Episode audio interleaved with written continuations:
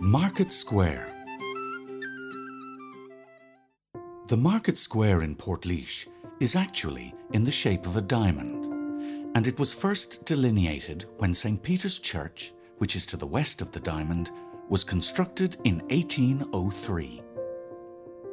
The streets that radiate north and west from the diamond, Grattan Street and Coote Street, were also laid out at this time. The market square became the focus of the town, and many public events were held here.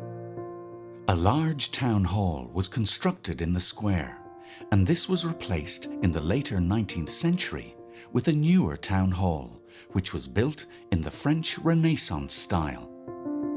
This was a large, impressive building that dominated the public space, but unfortunately, it burned to the ground in 1945. When you are ready, head west to view the next stop on our tour, St. Peter's Church.